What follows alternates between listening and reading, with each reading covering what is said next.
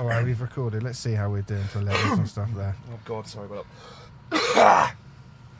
Dunno, That's the- how you start a podcast. Foot, the foot, the throat. It's all, Yeah, it's all going to it's shit. it's all mate. kind of shit. It's all going to shit. Limbs falling off, throats coming out. Oh mate, oh I feel for you. Um, and it's fucking cold.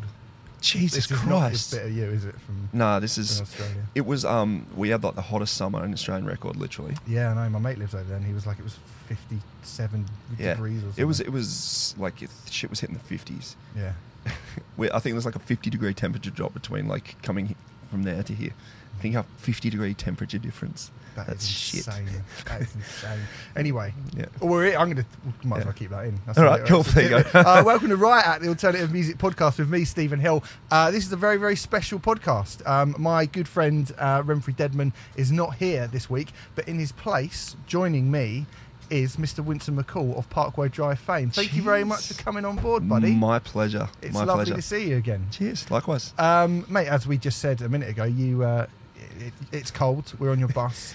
Alexandra Palace Yeah. looms large in what? What are we talking? It's literally looming large. We're in its shadow. It is. We are in its shadow, and it's what five hours till stage time. Dun, dun, dun.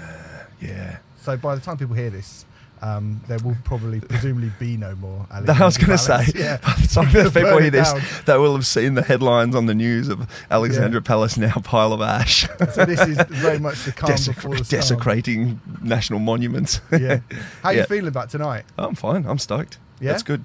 It's it's pretty weird, like setting it all up and stuff, and it, it seems quite normal, but at the same Mm. point in time, it's really not normal. Yeah. It's it it you slip it out of the mode of just like we're quite like we're very meticulous in planning what we do, Mm. and and five shows in, like this is running exactly how we planned the show and everything, and it's it's mind blowing. Um, but it's hard to kind of take stock of until you're on the stage, and the fact that this is like literally our largest headlining show we've ever done. Sold out as well. Yeah, That's amazing. Congratulations. On how that. mad is that? Like it was, it's it is. It's just out of any time there's been like a seeing the band like make a jump of any kind Mm. from Brixton to this is just literally like twice as many tickets, Yeah.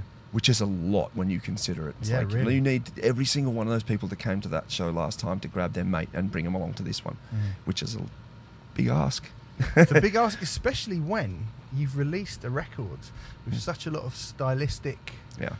I mean, I know you don't like the word risks. We've spoken No, about the word risk all- yeah. before, but we'll uh, we'll Yeah. call it a risk because I think that's fair. For sure. Stylistic risk, and the, the reason we're talking today is um, uh, to do with a gentleman who has taken many, many Man, yeah. stylistic risks and uh, has done many things over his career. Uh, we're going to talk about Nick Cave. Yep. Yeah. Yeah. So Yeah, we are. you're a fan, a massive fan. I I, believe. I would say a large, yes, a Yeah. large fan. Mm. Um, man, it's weird because like fan fan is fanatic, isn't it? Like that's the thing. So- Yeah, kind of. Yeah, Is that and I'm- accurate? I'm not going to say I'm fanatic, Mm. but I have. He's probably the musician or the artist that I hold the most respect for. In general, Mm. full stop.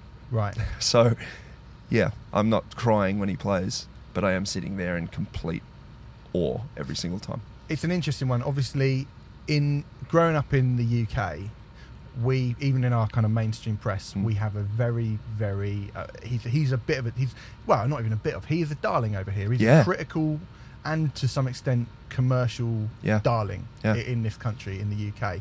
Um, I'm interested in how. Uh, the, How the it is in country of his birth. Uh, Well, that's an interesting one. That is interesting because I believe it's not quite the same over there. It has changed. Mm. Um, it was it was really interesting to see it. It's to actually see it shift. Um, basically, like around the time of Skeleton Tree, like Mm. it shifted a lot. I remember he um, it it was all it was always that thing of Nick Cave was seemed to be more respected in the UK than he did in Australia, which was always mind blowing Mm. um, because the people in Australia, like, there's been that, like, as far as cult followings go, yeah, cult following. Like, he is an artist that if you get him, you really, really get him. And the people in Australia that got him have always, um, like, held him very, very close. But as far as the industry goes, like, he, it was a few years ago, like, he, they nominated him, him alone for Hall of Fame for the ARIA Awards, which is like the Grammys for Australia Yeah, kind yeah, of yeah, thing. Um, just him, not the bad seeds. Right. And he, and like that shows the like the industry ignorance of the Mhm. fact it's just like and the one guy, and he Yeah. literally got up and he's like, "Cheers, but what about my band?" Mm. And then just listed off the roster of like of the bad seeds and the collaborators of like his art, which is the exact way it should be, but it just it shows that difference in the I guess the recognition that that yeah that he was given to him at that point in time, Mm. and um, I think it's I think worldwide like around um, Skeleton Tree, like around that era, it's from what I've seen of the shows, it's it's an entirely new thing though, Yeah. and it's which is really phenomenal to see. But, well, there's, um, there's yeah. a lot of parallels between what's going on with you guys and what was going on with Nick Cave, I think, in a lot of ways on Skeleton Yeah. Tree, which we'll talk about in a little bit. Yeah. Um, I was going to say, actually, one of the things we've we've spoken previously about Murder Ballads. Yeah. And Murder Ballads, he was nominated for, I think, um, no, spoiler alert, because myself Yeah. and Renfrey, my co-host, have also recently spoken about Murder Ballads, which Yeah. is a podcast that's going to be coming out soon. Yes. He turned down um, the nomination for the, the best male artist at the MTV Awards I never knew that. During the Murder Ballad cycle because legend. obviously that was uh, a big critical success. You know, Yeah, yeah. The, the Kylie Minogue video Yeah. and him collaborating with PJ Harvey, Yeah. and he got uh, he got an MTV nomination. And Yeah. there's a, an amazing. If you get a chance to, to see it, go and Google his. He, he wrote a letter to MTV saying, "Don't ruin my muse. Don't ruin my muse by like putting me up against other artists." Oh, that's sick. yeah. that's. so he's that- got a bit of previous. With, that's with- great. with, award ceremonies. Have you seen like? I went and saw him the other day. Like it was literally a couple of weeks ago. He's Oh, doing. really? he's doing. Do you know about the Red Hand Files? Uh, I don't know. So at the moment, he's um. He's been. He started this thing. It's a website called the Red Hand Files, where he's encouraging fans uh, to write in, Mm. basically just write questions, and he will answer them online, and and then prints the letter, Yeah. types it up, and answers the questions in an in an effort to communicate and have um.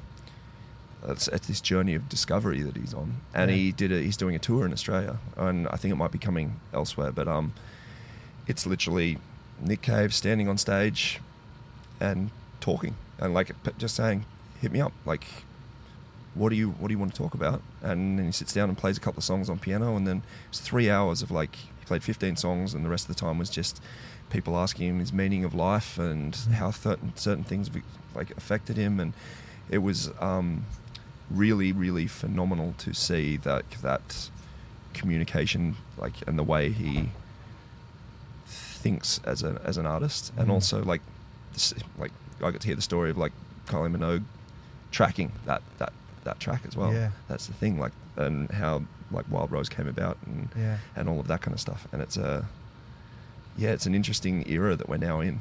It, he's he's an interesting character. I was going to ask Mm. as well regarding kind of Australian artists because Yep. he's not your quintessential Australian, and I think when Australians aren't quintessentially Australian, I mean, I think actually Daniel Johns from Silverchair is another person who I look at and go, you wouldn't necessarily. I mean, maybe to look at he's quite a Yeah. sort of good-looking dude, but um, Gangly blonde surfer looking yeah, guy. Yeah, yeah, yeah. but um, there, there's a way about him which is not very quintessentially Australian. Yeah. Do you think um, that maybe played a part in why? Well, I mean, I don't know. I, am going to leave it as open-ended as that. Hmm. Uh, he's not what you would expect uh, an Australian artist to be like. I guess looking from the outside. He's I to be honest, like everything about him I'd see as unique. Yeah, that's true. everything about about him and hearing like even like right down to watching watching him like I ex- I don't know what I was expecting going into watching him speak as a Mm. just as a person on stage because it was very just incredibly genuine but at the same point in time you can see where the how the cogs turn within his brain that that leads to the artwork that is made and the the way that it is just a genuine Australian human. Like he Mm. has the has the Australian accent still, yeah. um, and the way that he was he was actually very specific about um, certain songs and certain albums being a like actually it was about um, the angel saw the us and him saying that book was actually supposed like that is an Australian book. It- the Right, okay. landscape, although it's not set there, it, in his head that's what it was. It's an Mm. Australian landscape. Um, and then you look at movies like Proposition and stuff Yeah. like that, and it's it's very Australian. Mm. And he doesn't, yeah, he doesn't look it. He doesn't look like anyone. No. Doesn't look like anyone. Doesn't sound like anyone. Doesn't think like anyone. It's just him, and I think that's the thing that, like, is the magnet for me. yeah, yeah, he's an incredibly unique person. Now, um, just to say how we're going to kind of frame this conversation, Yeah. though we've kind of started off already. Uh, you said, as we, I said, you know, what album do you want to talk about? Yep. You said um, Abattoir Blues, uh, Stroke the Lyre Lyre of of Orpheus. Orpheus. Yeah. Um, and uh, so, you know, we will kind of frame it around that. I mean, that album. Uh, what was your kind of because you as I sat down you went oh I might do Skeleton Tree Yeah. what was your sort of thinking bet- for, for, for picking that album kind of It, it is my- like it is my. It is one that I go to so much because I think it has elements, um, a bunch of elements in them that he they do so well. Like Yeah. there's it has there's there's like rock guitars in there. There's genuine rock and roll in there. Mm. There's the lyricisms in there, but then there's like the gospel all over it. The the choir parts in there Yeah. are are awesome. There's parts in like I think there's there's like parts where you can hear the choir like in hiding all the way and stuff. Um, where he- I swear, like, there's a line about like the butcher and the meat cleaver, and, Yeah, and I the choir misses the line after it because I swear, like, you can hear them giggling about the line, and then they come back in on the, the next line, and it's like all of those kind of things. It has so much character, Mm. like Fable of the Brown Ape and everything like that. Um, it it spans a lot of, I guess, the things that I I love so like all of the eras, but that seems to kind of sit in this really awesome place where it covers so many things for me. Mm. So yeah, I thought it was a good pick. I mean, just to give people some sort of um, some sort of context for the album. So it's the thirteenth Nick Mm. Cave and the Bad Seeds album, um, released on the twentieth of September two thousand and four. Uh, a double album yeah, of seventeen songs, Yep. or two albums. I mean, Yeah. uh, by all accounts, Nick Cave thinks of it as two separate records, Mm. and I think when you listen to it, that kind of makes sense. I mean. How do you look? Do you devour it in like one sitting, or do you think? no, of it as two? I, I I bounce between the two to be honest. Really? Sometimes Okay. I start at Lyre, and sometimes I start at Abattoir, and sometimes I listen to it the whole way through. Mm. So. I'm I'm always kind of an, an album guy as well. It's so Yeah. rare that I like just hit one song. So Mm. I just like go bam, you're on, and then I'm like off doing my thing for a couple of hours. yeah, yeah, sure. So yeah, Um, and also, I mean, I think what's interesting about it, and where there's, you know, I'm sort of obviously trying to draw parallels between yourself. Cheers. and- no, no. And I No, think I'm there are-. I'm down with that. There are there are some to be Yeah. made. So you have to think. Um, he'd had Let Love In, Murder Ballads, Yep. Boatman's Call, No More Shall We Part. Yep. All of those, particularly in this country, I think that was not only commercially, but critically as well. yeah, People falling over themselves Yeah. to go, this guy's a genius. This guy's Yeah. an absolute genius. And then it was um, Nocturama, yeah, which was the first sort of vague wavering. critical misstep. Yeah. I don't think anyone. It would be inaccurate to say people panned it. Yeah. But I think people were a bit like, yeah, yeah, you know. It was a re- it kind of did. It didn't. It didn't hit the Mm. mark like it was expected. yeah. So uh, he acknowledges that one too. He's like put put out Nocturama and fucking people booted me, which is Yeah. hectic. So yeah, that happens. how bright as an artist Hmm. after this kind of critical success that you've had Hmm. to have a misstep to then go, well, okay, I'm going to put out a double album Yeah, with Yeah. a gospel choir. and the gospel choir and a song about an, an ape and a snake. yeah. and yeah, like it's it's it's ballsy. Yeah. But at the same point in time, like you're talking about someone like 13 albums, you know, like the the volume of work this human has created Mm. is astounding.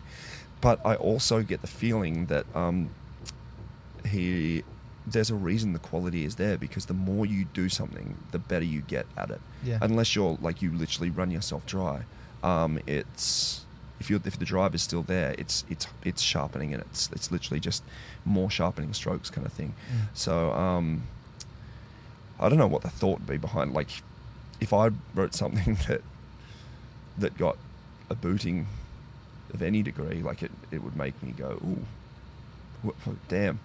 Definitely wouldn't be coming back going, let's swing for twice as much material this time. Yeah. But that being said, it, like listen to the record, it's it's absolutely amazing as far Um, as I'm there's not many dips in No. whether you want to count it as a double record or a singular record. No. It flows really well. And um, I mean, I was going to say, I, I kind of listened to it and go, there must have been something in his head where he was like, I have to just push something further. And I know you said, I mean, particularly when I I get that out. feeling too. Yeah, I mean, I was going to Yeah. say, like, what's the, dr- what does that feel like? That dry, like, what what is the actual kind of, how does that sort of manifest itself? Um, oh God, this is it's where I'm yeah. paralleling. This is where the parallel is. Yeah. Yeah. No, it's um, it's being, I guess, lost at sea, Mm, and you know how to swim, but you're still lost at sea. right. Like, you can be the best swimmer in the world, but if like you're surrounded by, you don't know which direction to start. You don't know what's on the other side. You don't know how long you can survive not doing anything. Um, it's the kind of thing where you assess, like you take on. No matter what you're doing, you're you're you're relying on your instincts and Mm. for music, like your your skills and yourself, and you've got to draw really deeply on that. Yeah. And um, for us, like writing, that's it's always been that way. But I was the first time basically we we we took the the um let's just let's say the playbook Mm. or whatever you've learnt before, which gets you into like the roadmap, which you know how to get from A to B when you write a song, Mm. and um did away with it and kind of just sailed off to the middle of nowhere to find something interesting. Yeah. and um, it's it's like it's it is really it's it's scary. Like I uh, like broke us as people. Mm. Like it really did. The amount of time, the amount of second guessing, the amount of rewriting, overwriting, underwriting, like having to learn new things, the amount of faith, like, and even at the end of the day, literally, like coming out of the studio with the, the, the final piece of art which you have, and just going, this sounds like nothing we've ever done before. Mm. It's like, how do you know if this is the destination that you were supposed to get to, or if you just landed on a desert island and you're still screwed? Mm. Yeah, yeah. so, yeah, it's um, it's it's interesting. Like I tell you what, actually was one of the things that sent me on that path was I listened to like the Metal Hammer podcast when Atlas came out, and you're like, yeah, it's another another Parkway album. Oh, album. really? You know what you're gonna get. And Okay. the thing is, though, it's right.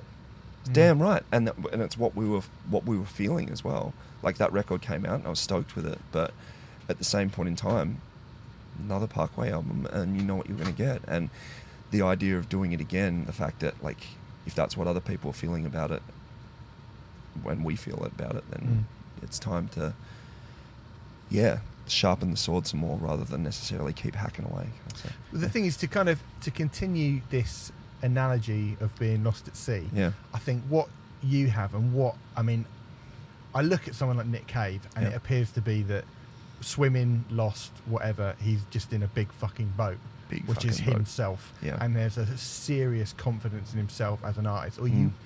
There appears to be. I mean, quite There what, appears to what- be. quite what goes on in his head Yeah. is a different thing. But you guys do have a, you know, you've got a raft where it still sounds like Parkway Drive, Yep. even if. And Nick Cave, I mean, on this record, his personality is, like you say, so unique. yeah, And even when you put him up against this beautiful choir, and there are some love, there, you know, there's some lovely songs there is yeah. on some really Man, fir- songs. like my wife and I's first dance with Breathless. really, Yeah, oh, so yeah, and uh, and then this is like I think this is one of the most like beautiful Nick Cave records. Mm. Like there, the melodies are there. yeah. There's some creepy shit on there though. I mean, seriously creepy stuff. Yeah. But that's what makes that juxtaposition between, you know, you think of Nick Cave and you think of this kind of creepy, vampiric, Yeah. arcane, dark, brooding, Yeah, presence. yeah, like, you know, Yeah. preacher. Yeah, And yet you have these very tender Yeah. and quite playful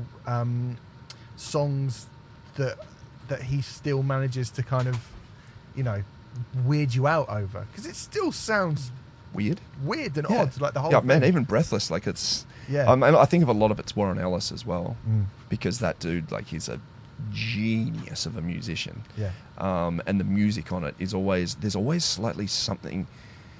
There's of there's like Nick's lyrics are second to none as far as I'm concerned, like in the music world, but um, the music that is backed up, his piano lines where he's really like they are they're either quite menacing or they can be quite beautiful, but it's the off kilter instruments that you hear behind Mm. that Warren's or someone in the bad seeds, but I got a feeling there's a hell of a lot of it's Warren. Yeah, yeah. Is um is playing that always is the thing that kind of gets under your skin and makes you feel like, yeah, this is nice, but something a little. I don't know. I don't know. I don't know. That's the thing. It all yeah. feels really spontaneous and. I mean, this album was recorded in twelve days. I didn't know that. Yeah. You Re- Twelve do days. you know how shit that makes me feel about what I do? But- I mean, God, Yeah. it's going to make anyone shit feel shit about anything. Yeah. You know, like. But that's what you hear. I hear about that about a lot of classic albums. It's like, Mm. oh, they went in, they did it in six days. You know, Mm. like that, that masterpiece, six days, twelve days, or whatever. Yeah. Yeah. Here's the other thing I was going to say about it being a kind of double album, it being Mm. two separate albums, is um, each record, Mm. each half, is um, has got a different drummer on it I didn't know that either. as well. Yeah. So let me just get. I want to make sure. Whip up your Wikipedia facts. I'm learning. well, yeah, know, School me, brother. doing all right. So um, Jim uh, Scalavanos, Mm. Scalavanos, I can't Mm. pronounce it, did the uh, the first half, Yeah. and Thomas Wydler drums in the second. Now, Yeah. obviously, both very different records. Yeah. Very different vibe. How much? Because people talk about this a lot, like, oh, you know, there's a different chemistry when you play with different people, Yeah. and it makes you sound different. Um, for a kind of layman or someone with no Yeah. musical ability like myself, I mean, is that fair? Is that true? Like, how does that again? Like, how does that kind of manifest itself? Like playing with different people. It's an interesting one to ask because um, I haven't actually played with that many different people. I was going to say, I, I don't know if you have. but um i like from my limited my there, i have done other bands and little side projects here and Mm. there and i have jammed around with other people. And i definitely know that um the personal connect, connection and the way someone plays influences 100% like what you're going to what sparks you in your head. Um, the simply the difference between what I write and then come to like a, a writing session with with the other guys, um, and how that transforms when it's put within the presence of what they're doing is vast.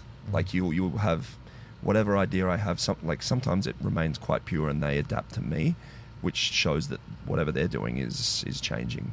Mm. Um, or I'll take something which I've got and we'll put it near what they've done, and then all of a sudden my brain goes off in sixty different directions as soon as I hear like the melodies that they're playing or something Yeah. like that, and it takes that that spark and it changes it from like green to red or something like that, and it, and it just starts moving. So. Um, I've noticed that with not just with Parkway, but with some other stuff that I've done before, and Mm. other people I've worked with, and even with George, like our producer in the studio, like he's got different ways of doing things, and other people we've collaborated with. It um, it changes.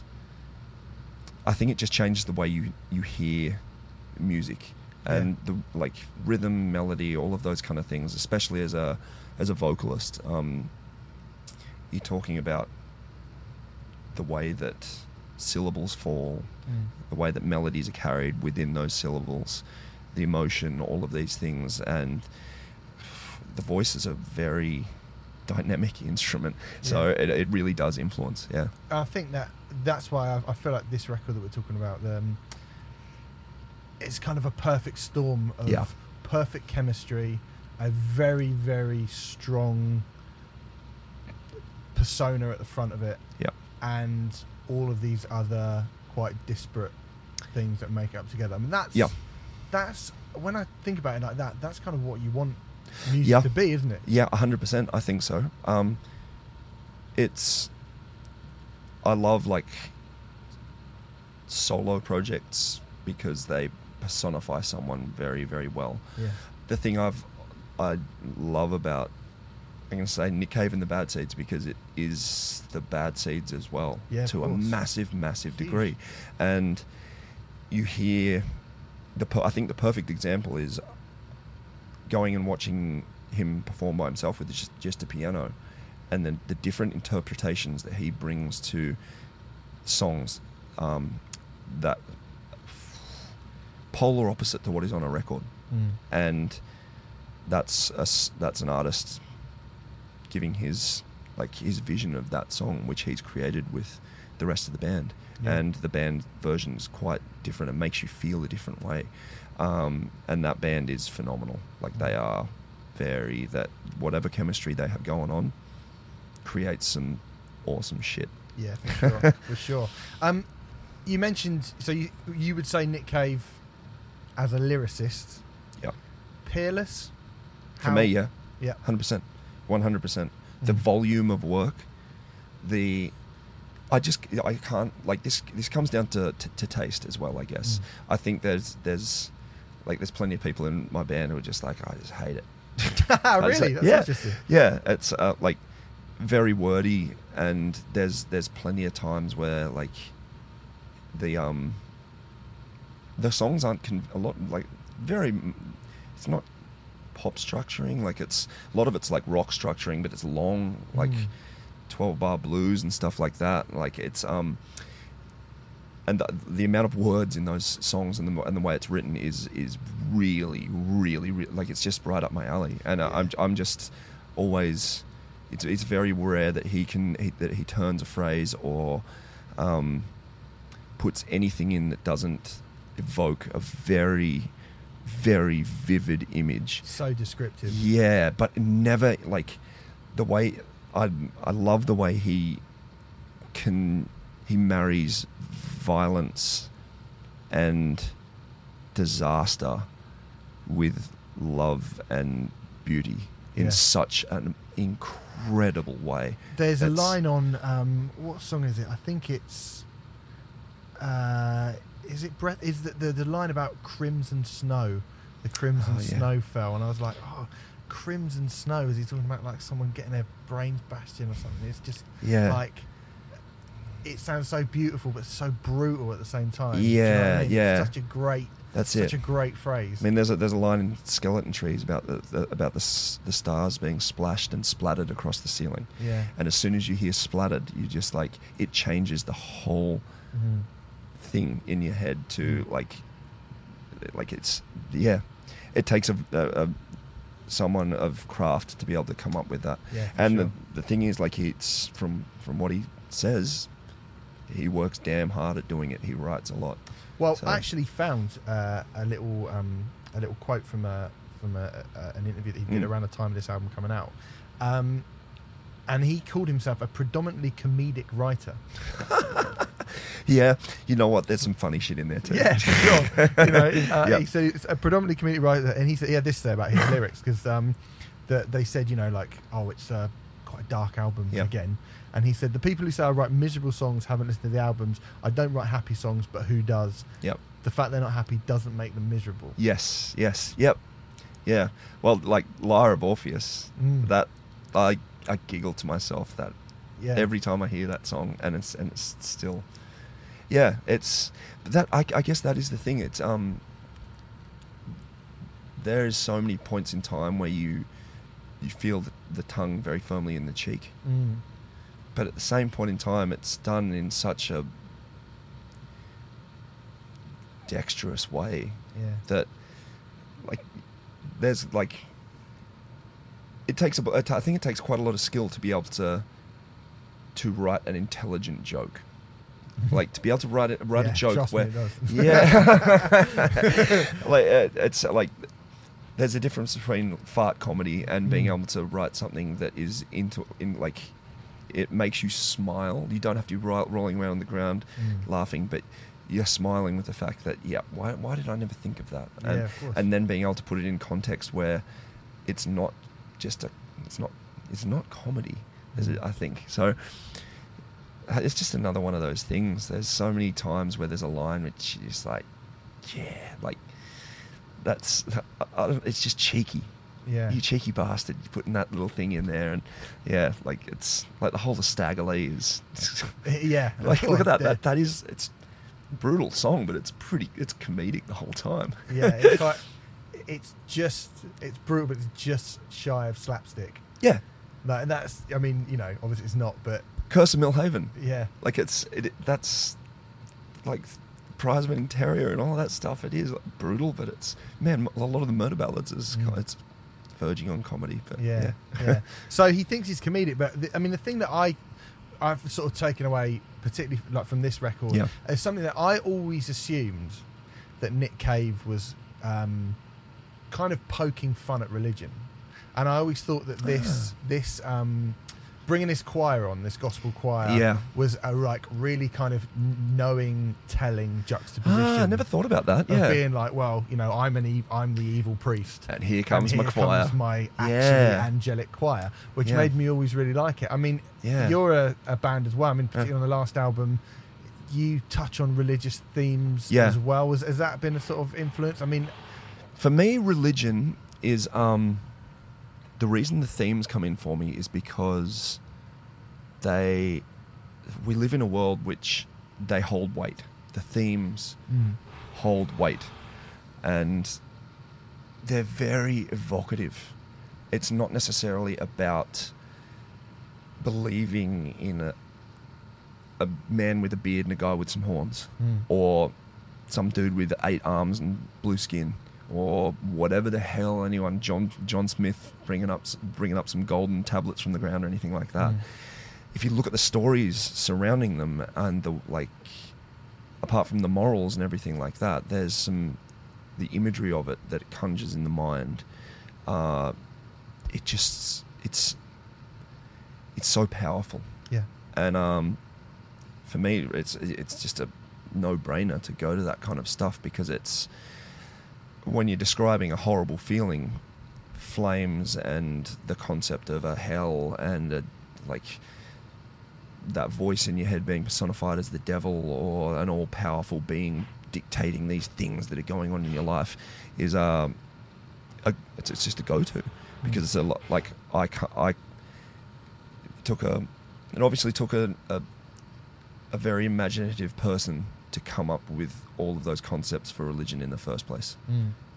and I don't think I could if I could come up with better I'd start my own religion yeah. but right now I haven't. So I always took the choir in that in that album to.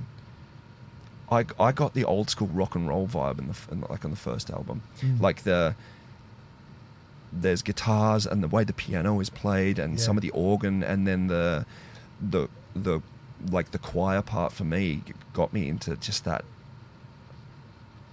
the really old school kind of rock vibe which is I never thought about the religious aspect of Mm. it. So that's a really Well, interesting. it's int- again interesting because I mean I think in a moment I, I want to talk about the color of leaving at some point, but Okay. what I will say is um, I wanted because I was going to kind of go well he's obviously he's a, an atheist isn't he Nick Yeah. Cave but I tried to do a little bit of digging. Mm. In fact, actually, I want to shout out Renfrey who did do some digging and found, Cheers, Renfrey. and found this. Um, this is a direct quote from Nick Cave uh, regarding his belief on God, and I'll be interested to see what you I heard him. I, I got this firsthand the other night, so I'm did you? interested to Oh, right, yeah. okay. So it says, I've been circling around the idea of God for decades. It's been a slow creep around the periphery of His Majesty, pen in hand, trying to write God alive. Sometimes I think I've almost succeeded. The more I become willing to open my mind to the unknown, my imagination to the impossible, and my heart to the notion of the divine, the more God becomes apparent. I think we get what we are willing to believe, and that our experience of the world extends exactly to the limits of our interest and credence. I am interested in the idea of possibility and uncertainty. Possibility, by its very nature, extends beyond provable facts, and uncertainty propels us forward. I try to meet the world with an open and curious mind, insisting on nothing other than the freedom to look beyond what we think we know. Does God exist? I don't have any ev- evidence either way, but I am not sure that is the right question. For me, the question is what it means to believe. The thing is, against all my better judgment, I find it impossible not to believe, or at the very least, not to be engaged in the inquiry of such a thing, which is in a way the same thing. My life is dominated by the notion of God, whether it is his presence or his absence. I am a believer in both God's presence and his absence. I am a believer in the inquiry itself, more so than the result of that inquiry. As an extension of this belief, my songs are questions, rarely answers. That is a beautiful, That's beautiful thing, like- thing, isn't it? To, to Like how that. Do you believe in God? Yeah, that's the answer. that's Yeah. the thing that like that's the thing with all of it. It's it's such yeah. That's the yeah. That's Mm. how you. That's how. That's a perfect articulation, I think. Like, and that's what for me. That's what it is as well. I Mm. think I, I've always. I think the concept of atheism, um, for me, is just as closed-minded as the concept of religion. I think the Mm. idea of just closing your mind to any idea is. It's an easy way out, to be honest. That's it. It's limited, limiting your imagination of, Mm. of any kind.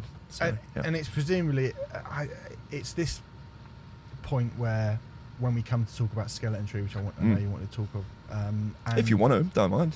No, no, no. Yeah. I'm I'm more than I'm happy. all to- I'm Cool. more than happy because I was going to say, obviously, with the last record, um, you know, the color of leaving being the last track Yep. on it, which is a very like i- is the closest I think sonically that influence of Nick Yep. Cave has come about in your music for Yep. sure. I think that's fair, right? Yeah, 100%. And um, you know, there's a, the the line about arguing with God Yep. in that. I mean, how difficult? And obviously, I'm sure for people who aren't aware of the the context of Skeleton Tree, it was kind of written, or he was writing it in the middle of his son passing uh, away. passing away, Yeah. and I believe that he went back and adapted a lot of the, the Yeah. music on that record to to kind of um, to fit how he was feeling and to kind Yeah. of try and answer some of those questions. Yeah. As an artist, um, I suppose it's your you as an artist want to kind of articulate the questions you ask, the feelings that you're feeling at that particular moment in time. I think so. Yeah. I- and I mean, how difficult it, is it to go in and to try and because I think they're difficult questions just to attempt in your own head, Yeah. sat here now. Yep. You know, That's it. Like, I, to be honest, I. It's a hard. It's a hard one to even articulate because it's the. Doing what I do is it, it's part of me, Mm. like it's. Me being on stage and me creating. It's not like it's just an, just an outlet kind of thing. It literally is. Part of me being expressed in this realm that is outside of my body, which I, it- like it sounds like a really wanky thing to say, but Mm. it really is. Like the words that I put down for for color of leaving were what was going through my brain in a very like in literally within these direct moments and hours of of dealing with the, someone's passing and the chemicals and whatever's going on in your head at that point in time that fuel the thought process and the feeling that is going through your body because it is not just like you get told news and you have a little cry or whatever like Mm. you it's physically altering in every aspect and the fact that there was words there um, for me means that that is that piece of my spirit or my soul or whatever that that comes out with the with what I do needing to have that fulfilled at that moment to Mhm. like that needed to be written so that's how it kind of was uh, works for me. Like it, that's how it works with everything else but with the with grief um that was the first time for me like this album was the first time writing with with grief as a as a catalyst. Yeah, so it was um I, did, I did, personally I just didn't second guess the process. Like there was no like should I write this down? Should I not write this down? It was like the words came first and then I felt as though like there were there's plenty of stuff that I write which never sees the light of day. It's literally just it's words or it's poetry or it's it, I write because I write. Um, but when it came time to like putting put things together for the album um, though that was those were words which I kept circling around like I, I, I kept going around them and around them and I'd work on other songs and at the center of any everything I was working on was this set of words which I kind of knew at some point like I I, I think I knew really early on that they were going to I knew exactly where they were going to be on the album why they were going to be there but the idea of confronting them was quite scary, Yeah. simply because like it's another thing to try and do justice to a situation and not have it come off as like cheesy. Mm. Like the the idea of Parkway doing a song like that, especially, um, it was a very different thing. And luckily, like this is the album where we had the confidence, and everyone else had the confidence to do different things. And when it came to this song, like this this one was literally my my pet song. Like it's Yeah. it's the one where I don't know how to write music, so the music is very very minimal because I sat down with our producer and the the other guys were working on other stuff, and I was like, I've got some melodies that I've hummed, and he twanged them out on a guitar, and then Mm. we put some strings over the top, and it was all about just the the emotion. Um, and luckily, everyone in the band knew the value of emotion at that point in time, and knew that that's what, like, it's one of the first times in the band's history where that's going to be the thing that carries it, and that's what you're going to put your faith in is the fact that the emotion's genuine. Yeah. How big a part did um, sort of I guess you would have lived with Skeleton Tree for a little while, Yeah, and that would have been a very. I mean, I, I've spoken on this podcast before about um, an album like uh, All Our Gods Have Abandoned Us Yeah. or Stage Four by Yeah. Touché Amoré, and the sort of um, the impact that that's had on me for things that have happened personally to Yep. me, and how that sort of soaked into my Yeah. psyche when I'm thinking. Yeah. So, I mean, how much do you think an album like Skeleton Tree had had an impact on you when you were obviously you massively, sim- massively. in a similar situation? That's the thing, like huge, like it, because it was that there's there's plenty of things that like happen within me and within a, the band and with the performance or with anything where I look at some point in time when you are not sure you look for like a guiding light or a shining example of someone else doing something Mm. which you can say, well, if they can do it, like, or they, if they've gone through something, then I can, I can do it as well. And first hearing Skeleton Tree, like, I literally heard that album and was like, I'm never listening to this again. Like, this is just, I get it. I completely get it, but Mm. that's why I don't want to listen to it again because it's too. It's the person you hear that you have so much respect for with his, or with all of the all of the creative, uh, the creativeness of that outfit, and especially the lyrics for me. I, I Mm. was just like the things that you hear that when someone takes their skill and turns it to something that is so personal and like hits so close to home for you at that point in time, it's Jesus. Like it was, it was really hard to deal with. Yeah. But coming back, I, I think part of the grieving process as well is, well, for me, was going like. It was just processing. So listening to Skeleton Tree over and over and over again, um, I started seeing the beauty in different things and seeing um, some of the phrases in it and some of the the unknowingness and the Mm. the sense of of it not being anchored and all of those things started to really resonate for me um, and validate and all of and I think it was it was interesting because uh, that was when I, the popularity of of Nick Cave and the Bad Seeds, especially in Australia, like there was like a magnetic pull yeah. towards them. And I went and saw them play at the River Stage in Brisbane to 10,000 people. Wow. And it being like my wife, I didn't go to the tour before that, but my wife went to the tour before that, and there was it's like a thousand people on the Gold Coast. Now there's 10,000 people. It's That's sold mad, out it? and it was like a religious service for Mhm. it seemed like for him and for the audience. And the skeleton tree material I feel as though it resonated. And the what like the i'm i'm gonna I'll, i don't know if that's the case but i will make a judgment because that was for me.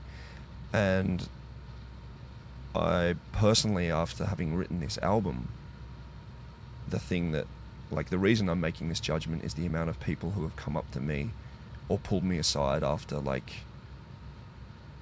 I've said hi to fans outside and there'll be a group of 10 fans and at the end everyone leaves and one one of them pulls me back and tells me like that this album means this to me because I've been going through this period of loss Mm. and that's where I like that's that's when I realized like the the, the magnetism of the the fact that most people in the world well everyone's going to go through this at some point in time and a lot of people already have Mm. and the world is a brutal place and in those times that like I know I felt so isolated even though I had my wife by me and my best friends around me and and legion of fans who were loving everything we did and at the same point in time when you're inside your head and your heart you can't um, rely on common sense kind of thing so the fact that that that can be a unifying factor and kind of like a beacon for for uh, that kind of feeling is a very powerful thing Mm. Yeah, for sure. And I think you know, it's uh, it's a brave thing for artists to do that. And I think as we see, you know, I, I've over years have gone, oh, you know, rock and rolls for the youth and blah blah Mm. blah. But we're starting to see albums like Skeleton Tree and um, and Blackstar by David Bowie, Yeah. where these artists are growing to a point where they're comfortable enough to say uncomfortable things and I think Yeah. that is obviously that's the true essence of what an artist does and I think Yeah. obviously you guys are taking huge inspiration for that and I imagine as long as Parkway Drive is still a band I think there will be more uncomfortable things obviously I hate to Dude, say it, trust me, there. No, know, there- it's reality. That's Yeah. the thing. And I think the older you get, it's just the rose-colored glasses slowly become clearer Mm. as you as you get older. I guess it's like for some people, something happens very early in their life, and those they're just shattered, and reality is hard and fast. Yeah. Um, and for other people, time rolls in a way that that literally you re- you realize what it means to be to be a like a survivor of life because Yeah. people start not surviving Mm. and and being a survivor means dealing with these things so yeah it's it's it's an interesting thing to to see and and hear about in music and it's always it's always something that I um, I know when it's the genuine thing Mm. and when it's it's the same thing with love songs to be honest like you know for me i can hear like a pop love song you know the one that's like completely manufactured Yeah. and someone else has written the words and then someone's just coming in and in like singing that singing that love song for the Yeah, radio yeah. and then there's the one which you can generally tell has been written about someone they know that means the world to them Yeah. and the same thing goes with for for songs about for songs about grief as well Mm. and same goes for plenty of hardcore songs as well, written about that dude you hate. yeah, it's true. Yeah. It's so true. Anyway, mate, we're Oh. going to close up now.